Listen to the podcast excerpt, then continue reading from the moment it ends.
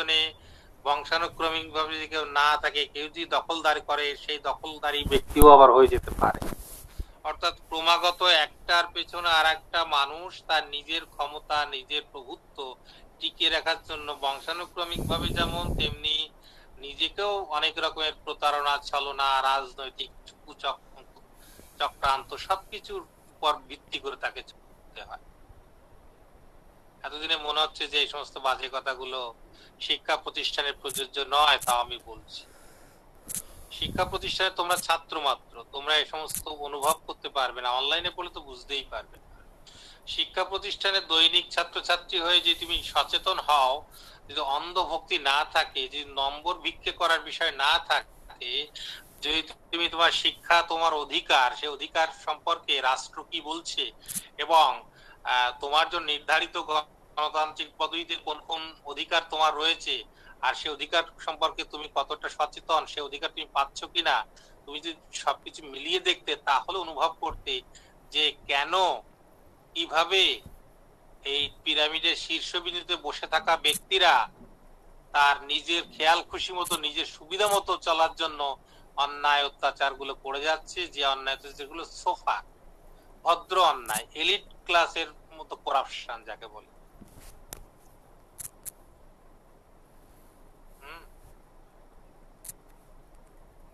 কিন্তু সেটা তোমাদের দ্বারা সম্ভব হচ্ছে না। যে সমস্ত স্টুডেন্ট এটা করে, তাদের, তারা কিন্তু এটা বুঝতে পারে। তারা স্টুডেন্ট লাইফ থেকে জন্য সচেতন সম্পর্কে যে কথাগুলো বলে, তখন তুমি কিন্তু দেখে মুগ্ধ হয়ে যাও, অবাক হয়ে যাবার যারা বোকা, তারা বলবে এসব রাজনীতি ভালো লাগে না। এই সমস্ত উচিত নয় নিয়র। আসলে আলটিমেট স্যারকে প্রণাম করা উচিত।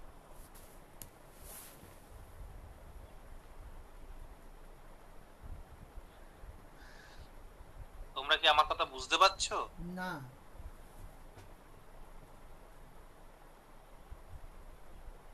এমদাদুল? ইয়েস স্যার আমার কথা কি বুঝতে পারলে এতক্ষণে? না জটিল মনে হচ্ছে? বুঝতে অসুবিধা হচ্ছে। বুঝতে অসুবিধা হচ্ছে? রেকর্ড করে রাখো তারপর হেডফোন দিয়ে কানের ভিতর দিয়া মরমে প্রবেশ করাও। আর যেটা রেকর্ড থাকবে সেটা লিখে আমাকে পাঠিয়ে দিও। বেশ তারপর আমি বলছি এই যে যে পদ্ধতিটা চলছিল সেই পদ্ধতিতে ম্যানেজমেন্টের পার্ট তৈরি করা। যারা এমবিএ পড়ে, কিংবা ম্যানেজমেন্টে মাস্টার ডিগ্রি করে এলো গ্রাজুয়েশন করে এলো, তাদের ম্যানেজমেন্টের পার্ট পড়তে গেলে তারা কি করবে? তাদের যে পাঠের যে নমুনা, তারা যেগুলো শিক্ষা লাভ করে, ওই যে এবিলিটির কথা বলছে না, রিমা? তাদের এবিলিটির কথা এবার শুনে নাও। তারা, তাদেরকে তোমার কাছে বাইরে একটা আবরণ আর ভেতরে তাদের আর এক ধরনের আবরণ বাইরের আবরণে সে সবসময় বলবে, আমি সকলে কল্যাণ করব, সকলের উপকার করব, সবকিছু ভালো করব, প্রতিষ্ঠানের স্বার্থে সবকিছু করব। তাদের যে এবিলিটি সেটা হচ্ছে তাদের পাঠদান করা হয়, শিক্ষা দেওয়া হয় এভাবে। এভাবে। যে তুমি তোমার অধস্তন কর্মচারীকে সবসময় তুমি তাদের মধ্যে একটা ভেদভাব তৈরি করে রাখবে। যেন কেউ কারোর সাথে জোট না বাঁধতে পারে। তুমি তাদের প্রত্যেকের সঙ্গে ইন্ডিভিজুয়াল তুমি কাজ করবে, তাকে ব্যবহার করবে, কিন্তু কারোর সঙ্গে কারোর যেন মিল না থাকে।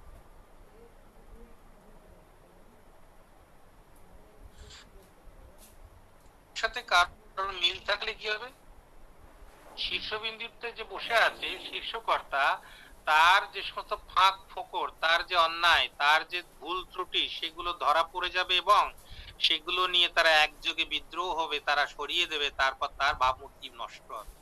এই জন্যে তারা যদি ইউনাইটেড না হতে পারে, তারা সেই চেষ্টা করবে সেই ব্যক্তি। ইউনাইটেড যে না হতে পারে, সেই চেষ্টা করবে এবং সেই জন্য তার মাঝখানে একটা প্রচার রাখবে। ইউনিয়ন চলবে না। ইউনিয়ন সমস্ত কাজের ক্ষতি করে, প্রতিষ্ঠানের ক্ষতি করে, সময়ের ক্ষতি করে, অর্থনৈতিক ক্ষতি করে, এত কিছু কথা বলছে। ইউনিয়ন তৈরি করতে হতো না।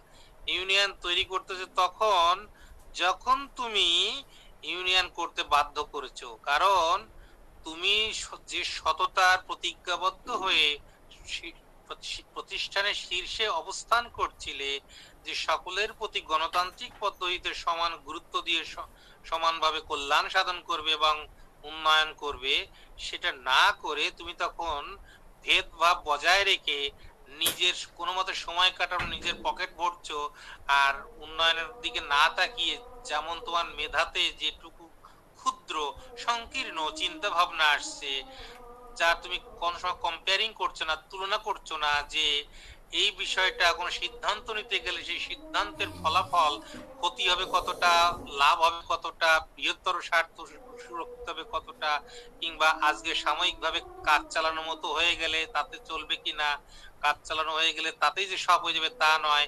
সেই কর্ম সম্পাদন করতে গিয়ে তোমার স্বার্থ কতটা আছে, শীর্ষকর্তার কতটা কাটমানি যাবে, কিংবা শীর্ষকতা কতটা উন্নয়নের জন্য তার ভবিষ্যৎ থাকবে, সেটা যখন ভাবনা চিন্তা করছ, অথচ এটা ভাবছ না যে ভবিষ্যৎ ফল কি, প্রতিষ্ঠান টিকবে কিনা, বৃহত্তর জনগণের ক্ষতি হবে কিনা, এই প্রতিষ্ঠানের কর্মচারীদের ক্ষতি হবে কিনা, এইগুলো যখন তুমি ভাবনা চিন্তা করছ না, যখন তুমি ডিসিশন নিচ্ছ দ্রুত এবং ডিসিশন নিয়ে দেখাচ্ছ যে আমি সমস্ত ডিসিশনটা দ্রুত নিতে পারছি এবং আমি প্রতিষ্ঠানের লক্ষ্যস্থলে পৌঁছাচ্ছি, বারবার তুমি মিথ্যে কথা যখন বলছো, একই মিথ্যে কথা বারবার বললে সেটা পরিণত হয়। আর সেই মুহূর্তে যারা শোষিত হচ্ছে, বঞ্চিত হচ্ছে, ওই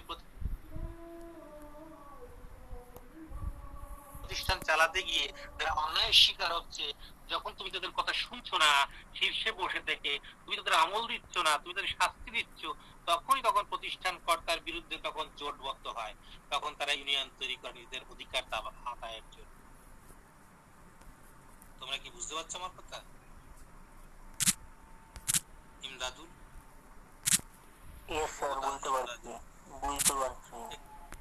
একটু আগে যে বুঝতে পারছিলে না শুনলাম। হ্যাঁ, পরে এখন বুঝতে পারছি।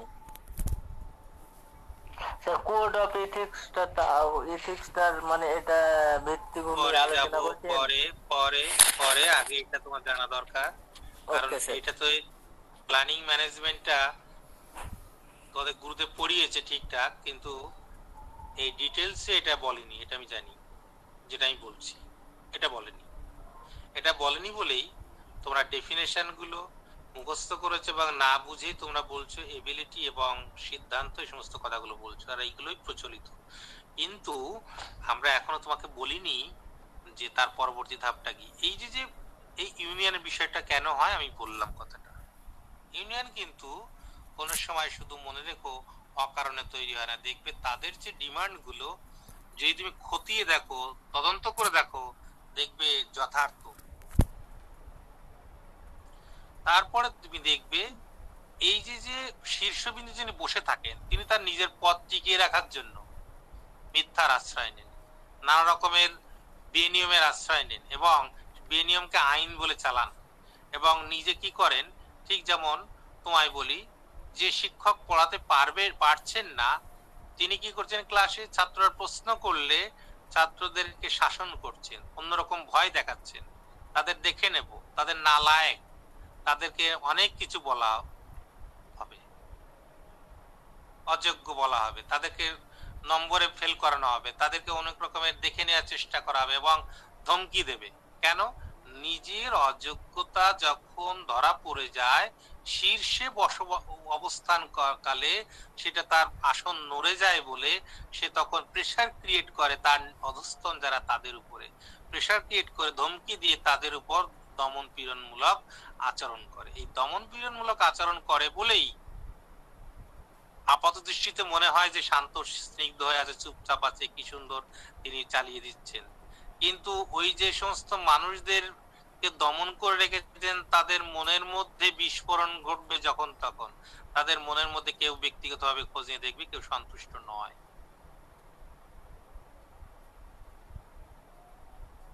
বুঝা গেল আমার কথা? রিমা? হ্যাঁ স্যার। বুঝতে পারছিস আমার কথা? হ্যাঁ স্যার বুঝতে পেরেছি। এমদাদুল ইয়েস স্যার বুঝতে পারছে না নাকি? বুঝতে পারছিস? পেরেছি স্যার। না না বুঝতে পেরেছি। এইবার শোনো। ম্যানেজমেন্টের ধারা তাহলে প্রবাহিত হয়ে আসছিল একটা। অর্থাৎ শীর্ষে যিনি থাকবেন, তিনি প্রভু, তিনি রাজা, তিনি আমাদের খবরদারি করবেন, তিনি অধিকর্তা, তিনি যা বলবেন সেটা মেনে নিতে হবে। শীর্ষকর্তা, পিরামিডের শীর্ষবিন্দু যে বসে আছেন, সেটাই আমাদের আইন বলে মেনে নিতে হবে, নিয়ম বলে মেনে নিতে হবে। এটা হচ্ছে আমাদের একটা প্রাচীন পদ্ধতি, আজও বহন করে চলেছে। এবং যেহেতু মানুষ এতগুলো প্রসেসের মধ্য দিয়ে গণতন্ত্রের স্বপ্ন দেখছে, কিন্তু সেই গণতন্ত্রটা কিসের মধ্য দিয়ে এসছে? রাজতন্ত্র, সামন্ততন্ত্র, তারপর এই যে ধনতন্ত্রের পুঁজির মধ্য দিয়ে ধীরে ধীরে সে গণতন্ত্রের দিকে এগোচ্ছে। কিন্তু গণতন্ত্রের দিকে এগোলেও তার হৃদয় থেকে, তার অভ্যাস থেকে, তার চিন্তা চেতনা থেকে পুরনো ধারা এখনও শেষ হয়ে যায়নি। সে কারণে এখনও পর্যন্ত সে কি করে?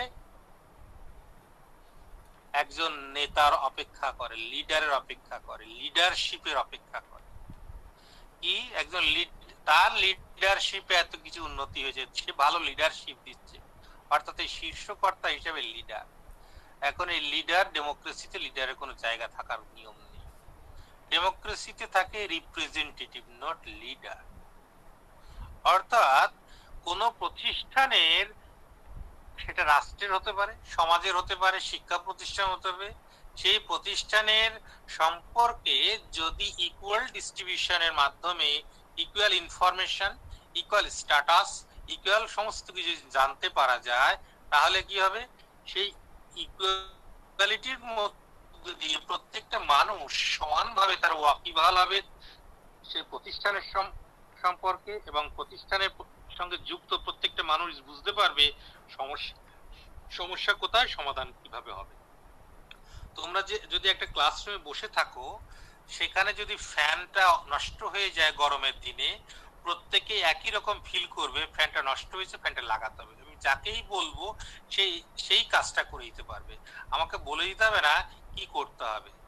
কিন্তু এই যে equal information equal feeling equal problem equal thinking equal thinking এর ফলে তার সলভ ও সেই ইকুয়ালি হবে তাহলে আমাদের গোড়াতে গলদ রয়েছে ডেমোক্রেসির সেই গোড়াতে গলদ আছে কোথায়? অর্থাৎ একটা প্রতিষ্ঠান চালাতে গেলে সেই প্রতিষ্ঠান সম্পর্কিত যাবতীয় নলেজ যাবতীয় ইনফরমেশন এবং তার সমস্ত মেরিট ডিমেরিট প্রত্যেকের কাছে ইনফরমেশন থাকতে হবে। তাহলে কি হবে? ওই প্রতিষ্ঠান উন্নয়নের জন্য ওই একজন শীর্ষকর্তা যিনি ব্যক্তি তার ইচ্ছার উপর নির্ভর করে বসে থাকতে হবে না। কারণ তিনি অর্ডার করবেন তারপর হবে। অথচ তিনি এই বিষয়ে কোনো মাথা ঘামান না তিনি জানেন না বোঝেন না বসে আছেন তিনি সেখানে। তিনি কোনো একজন কয়েক, কয়েকজন তার চামচা রেখেছেন, তাদের কথাই চলছে। ওই চামচারা কয়েকজন লোককে কি করছে, তাদের ব্যক্তিগত রাগ চরিতার্থ করার জন্য, কাউকে পানিশমেন্ট দেওয়ার জন্য কারও বিরুদ্ধে গিয়ে লাগিয়ে দিচ্ছে। তখন নিজেরা নিজেরা নিজেদের স্বার্থ গুটিয়ে নিয়ে তারা তাকে ফোফরা করে ছেড়ে দিল। সুতরাং প্রতিষ্ঠানের শীর্ষকর্তা এটা চরিত্র হওয়া উচিত না। কিন্তু তুমি প্রতিষ্ঠানের সমস্ত প্রতিষ্ঠানের শীর্ষকর্তা, সে রাষ্ট্র বলো, সমাজ বলো, শিক্ষা প্রতিষ্ঠান বলো ইন্ডাস্ট্রি বলো, যে কোনো প্রতিষ্ঠানে যখন এই সিচুয়েশন চলছে আমাদের। কিন্তু সেইখানে কিন্তু একটা জিনিস ছিল। এই যে এক নায়কতন্ত্রের আমি একটা কথা বললাম এক নায়কতন্ত্রের মধ্যে কিন্তু আর একটা জিনিস তৈরি হয়েছিল, সেটা হচ্ছে শ্রেণি সংগ্রামের মাধ্যমে সর্বহারা শ্রেণি যখন রাষ্ট্রযন্ত্রের ক্ষমতা দখল করে এবং রাষ্ট্রযন্ত্রকে তখন রাষ্ট্রের অধীন সমস্ত সম্পদ এবং সমস্ত মানুষের ইকুয়াল ডিস্ট্রিবিউশনের মধ্যে নিয়ে আসে, সকল মানুষের equal education health information everything যখন ইকুয়ালিটির মধ্যে নিয়ে চলে আসে, তখন তাদের যে একনায়কতন্ত্রের যে একটা প্রশাসন চলে, একনায়কতন্ত্র বসে থাকেন একজন নামমাত্র। কিন্তু একনায়কতন্ত্রের যে শীর্ষে যিনি বসে আছেন, তিনি কিন্তু পিরামিডের শীর্ষে বসে নেই। তিনি বসে আছেন এই অসংখ্য মানুষের যে বৈঠক, গণতান্ত্রিক সিদ্ধান্ত, সেটা রূপায়ণ করার জন্য বসে আছে। জাস্ট সিগনেটারি অফিসার হিসেবে। আর কিছুই না।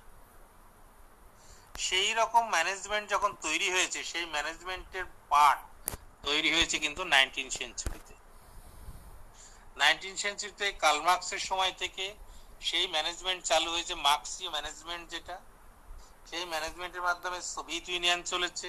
সেই ম্যানেজমেন্টকে অনুসরণ করে অনুসরণ করে মাও সেতুং তার নিজের ম্যানেজমেন্ট চালু করেছেন চীনে।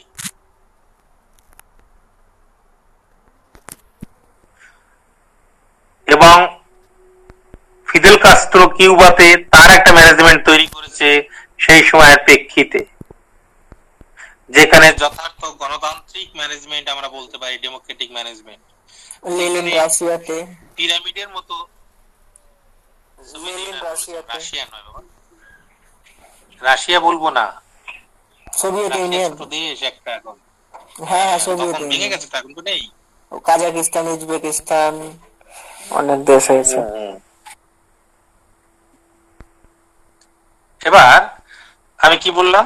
তাহলে এই যে তখনকার যে ম্যানেজমেন্টে তৈরি হয়েছে, সেই সময় প্রতিষ্ঠান কিন্তু শীর্ষবিন্দুর উপর নির্ভর নয়। তোমরা যদি সেই সময়কার ঘটনাগুলো দেখো, যেমন প্রগতি, প্রকাশন, যেমন মস্কোতে যে ভিন্ন ভিন্ন শিক্ষা প্রতিষ্ঠান ছিল সারা রাশিয়াতে, সেই শিক্ষা প্রতিষ্ঠানগুলো কিন্তু চলছে একজন শীর্ষবিন্দুর সিগনেটারি অথরিটিতে কিন্তু কাজগুলো চলছে ডেমোক্রেটিক ওয়েতে জাস্ট আমি কি বললাম, আয়ত ঘন আকৃতি। অর্থাৎ ভূ সংলগ্ন আনুভূমিক বিন্দুতে যতগুলো মানুষ আছে, ঠিক ততগুলো মানুষ মাথা তুলে দাঁড়িয়ে আছে। তাই নয় কি? এটা দেশলাই বাক্স নিচে বসিয়ে রাখলে কি হবে? যতগুলো বিন্দু আনুভূমিক সংলগ্ন ততগুলো বিন্দু শীর্ষে আছে? আছে কি না তোমরা কি বুঝতে পারছ আমার বাক্যগুলো? হ্যাঁ দেশের বাক্সটা তুমি যেভাবেই দাও মনে হবে না যে আনুভূমিক বিন্দু ইকুয়াল টু শীর্ষ বিন্দু। তাহলে সেই অবস্থায় সেই অবস্থায় যেটা ম্যানেজমেন্ট চলছিল, সেই ম্যানেজমেন্টের প্রতিষ্ঠানটা আলাদা। কিন্তু আমরা ভারতবর্ষ কিন্তু সেই ম্যানেজমেন্ট অনুসরণ করিনি। ভারতবর্ষ আমরা যেহেতু গণতান্ত্রিকভাবে কোনো লড়াই করে গণতন্ত্র পাইনি, আমাদের ক্ষমতার হস্তান্তর হয়েছে। ক্ষমতার হস্তান্তর হয়েছে কীভাবে? আমাদের দেশটা ছিল রাজতন্ত্রে, সামন্ততন্ত্রে বিভাজন, সামন্ততন্ত্র চলছিল। সামন্ততন্ত্রে মনোভাব ছিল, জমিদারি ব্যবস্থা ছিল, আর ব্রিটিশ একনায়কতন্ত্র ছিল ইংল্যান্ডের ক্ষমতায়। সেই তাদের কাছ থেকে ক্ষমতার হস্তান্তর হয়ে এলো। সেই ক্ষমতার হস্তান্তর হলো মানে কি? আমরা ভাবলাম এক রাজার হাত থেকে আর এক রাজার হাতে ক্ষমতা এলো। আমরা এই রাজা দেশি রাজাকে বিশ্বাস করতে শুরু করলাম। কিন্তু দেশি রাজা সময়টা যে কয়েকশো বছর পুরনো সেটা তো নয়। আধুনিক যুগে তো রাজার কোনো কনসেপশন থাকার কথা নয়। আধুনিক যুগে রাজা মানে এ তো রাজা হতে পারবে না। গণতান্ত্রিক পদ্ধতিতে নির্বাচিত প্রতিনিধি হবে। সেই প্রতিনিধির মধ্যে যিনি একজন সিক্রেটারি অথরিটি হবেন, তিনি প্রধানমন্ত্রী। তার ম্যানেজমেন্ট হবে কিসের ভিত্তিতে? সকল সাধারণ মানুষের ভিত্তিতে, সকল প্রতিষ্ঠানের সমগ্র রাষ্ট্র যদি সমগ্র প্রতিষ্ঠান হয়, একটা প্রতিষ্ঠান, সেই প্রতিষ্ঠানটা চলবে প্রত্যেকের সুচিন্তিত মতামত, সুচিন্তিত চিন্তা ভাবনা সুচিন্তিত মতামত তখনই হবে যখন রাষ্ট্রের সমস্ত অসুবিধাগুলো সম্পর্কে তারা জানবে প্রত্যেকে সমানভাবে। রাষ্ট্রের সুবিধা সম্পর্কে সমানভাবে জানবে। সমস্ত ইনফরমেশন তাদের কাছে সমানভাবে থাকবে। সমস্ত জ্ঞান তাদের কাছে সমানভাবে থাকবে। সমস্ত টাকা পয়সা সমানভাবে তারা ভোগ করবে। সমস্ত দিক দিয়ে যখন তারা সমানভাবে ইনফরমেশন পেয়ে ইকুয়ালিটির জায়গায় আসবে, সেই ইকুয়াল সিচুয়েশনের মধ্য দিয়ে তারা যে যে ব্যক্তি রিপ্রেজেন্টেটিভ হয়ে যাক না কেন, সেই রাষ্ট্রকে এগিয়ে নিয়ে যেতে পারবে, সেই রাষ্ট্রকে সমানভাবে এগিয়ে কারণ সকলেই যখন সমস্যাটা জানতে পারবে, তখন যাকে রিপ্রেজেন্টেটিভ পাঠানো হবে, সে ফাঁকি দিতে পারবে না, সে চুরি করতে পারবে না, সে করাপ্টেড হতে পারবে না। কারণ প্রত্যেকেই জানে সমস্যা সমাধানের উপায়টা কি, সমস্যাটা কি ছিল। সুতরাং সে তার মুভমেন্টটা জনগণের প্রত্যেকটা তারা দেখতে পাবে, তারা বুঝতে পারবে যে সে কোন পথে যাচ্ছে। সে ভুল করলে সঙ্গে সঙ্গে ধরা খেয়ে যাবে। মানুষকে বোকা বোঝাতে পারবে না, বোকা বানাতে পারবে না, গোপনে কোনো কিছু করতে পারবে না। এটা হচ্ছে গণতন্ত্রের মূল শর্ত। সেখানে ডেমোক্রেটিক ম্যানেজমেন্টটা সেভাবে চলবে। কিন্তু ডেমোক্রেটিক ম্যানেজমেন্টটা চলছে না। ভারতবর্ষ ডেমোক্রেটিক ম্যানেজমেন্টে চললেও যখন আমরা লেখা আছে পাবলিক সার্ভেন্ট অর্থাৎ IAS officer, civil service officer, সাধারণত তারা গণতান্ত্রিক রাষ্ট্রে পাবলিক সার্ভেন্ট হিসেবে কাজ করবে, জনগণের সেবা করার জন্য তারা নিযুক্ত। কিন্তু তাদের এই কথা এদিকে লেখা আছে পাবলিক সার্ভেন্ট, কিন্তু তারা ব্রিটিশের সিস্টেমে তারা ব্যুরোক্রেসি মেনটেন করে চলে। তারা যখন চলে দেখবে পাবলিক সার্ভেন্ট নয়, পাবলিকের উপরে নীল বাতি চড়িয়ে তাদের চলাফেরা, তাদের সিকিউরিটি তাদের হাব ভাব অন্যরকম। এবং তারা সাধারণের সেবা করার বদলে সাধারণের প্রভুত্ব করার চেষ্টা করে। আইএস অফিসার বলো, ডিএম বলো, এসডিও বলো সবাই। আমজনতার কে গুরুত্ব দিয়ে আমজনতার কাছে তারা নত হয়ে কথা বলে না, তারা আমজনতার আমজনতার উপরে ক্ষমতা জাহির করে তারা তার অভিজ্ঞতার সঙ্গে তারা নিজেদের ছোট ছোট ক্ষুদ্র জমিদার বা রাজার মতো করে ক্ষমতা কায়েম করার চেষ্টা করে। যেটা পাবলিক সার্ভেন্টের ডেমোক্রেটিক কান্ট্রিতে ডেমোক্রেটিক ম্যানেজমেন্ট সিস্টেম নয়। তোমরা কি এবার আমার কথা বুঝতে পারলে খোকা? হ্যালো ইমদাদুল মাম্পি? রিমা? হ্যাঁ স্যার। একটু কঠিন লাগছে নাকি আমার? আমার কথা কি কঠিন লাগছে নাকি একটু? না না স্যার ঠিক আছে। লাগছে না? বিষয়টা তো জটিল। এবার থেকে কি চোখের সামনে ভাসছে কিনা যে তোমরা যেখানে পড়াশোনা করে এসছো কলেজে বলো স্কুলে বলো সেখানে তোমরা কতটা সচেতন ভাবে তোমরা জানতে তোমরা সেখানে ইনভলভ হওনি সচেতন ভাবে তাই তোমাদের উপরে অনেক অন্যায় অত্যাচার হয়েছে অনেক কিছু গোপন করা হয়েছে প্রেশার করা হয়েছে এবং অনেক কিছু থেকে তোমরা বঞ্চিত হয়ে আছো তাই না? মনে হচ্ছে কিনা আসলে স্যার সবকিছুরই তো একটা হেড থাকে তো হেডের কথাটা শুনে সবাই চলে আর কি সব প্রতিষ্ঠানে সব কিছু আমি কি বললাম সেই হেডটা কেমন হবে সেটা তো আজকে শুনলে তোমরা। হ্যাঁ হ্যাঁ স্যার আপনার কেমন হওয়া উচিত সেটা শুনলে। আর যে হেডটা চলছে সব জায়গাতে সেই হেডটা কেমন হয়ে চলছে সেটাও বুঝতে পারছ তুলনা করে। সে তো ডেমোক্রেটিক নয়। সে ব্যুরোক্রেটিক ভাবে চালাচ্ছে। প্রত্যেকেই প্রত্যেক প্রতিষ্ঠানে। তাহলে আমাদের সংবিধান অনুযায়ী কিন্তু এই ব্যুরোক্রেসি নেই। সংবিধান অনুযায়ী কিন্তু আছে ডেমোক্রেটিক সংবিধানকে মান্য করি না। আমরা কিন্তু ওই ম্যানেজমেন্টটাকে পড়াশোনা করে চলছি। আমরা যে ম্যানেজমেন্টের অনেক প্রকারভেদ হয়েছে ম্যানেজমেন্টের যে পাবলিক ম্যানেজমেন্ট হয়েছে, যে ডেমোক্রেটিক ম্যানেজমেন্ট হয়েছে, সেটা আর আমরা কিন্তু প্রয়োগ করি না। কারণ আমাদের কোথাও না কোথাও ডেফিসিয়েন্সি আছে, যারা আমরা মাথার উপরে বসে থাকি। তারা ক্ষমতার লোভে এনজয় করি, ক্ষমতাটাকে আমি মাথার উপর আছে, এটা এনজয় করি। আমি মাথার উপরে থেকে কীভাবে তোমাদেরকে দমন করতে পারছি, আমাকে ভয় করছে, সেটা আমরা এনজয় করি। সেই এনজয় করার একটা জায়গা থেকেই ডেমোক্রেসি নষ্ট হয়ে যাচ্ছে। সেই এনজয় করার জায়গা থেকে তৈরি হয়ে যাচ্ছে ব্যুরোক্রেটিক ম্যানেজমেন্ট তাহলে একটুখানি তোমাদের আমি বললাম, এর পরের দিন তোমরা ওই এথিক্স কোড এসব বুঝতে পারবে। ঠিক আছে? আর আমাকে একজন পুরোটা লিখে মেল করে দিও। আর হোয়াটসঅ্যাপে দিয়ে দিও গ্রুপে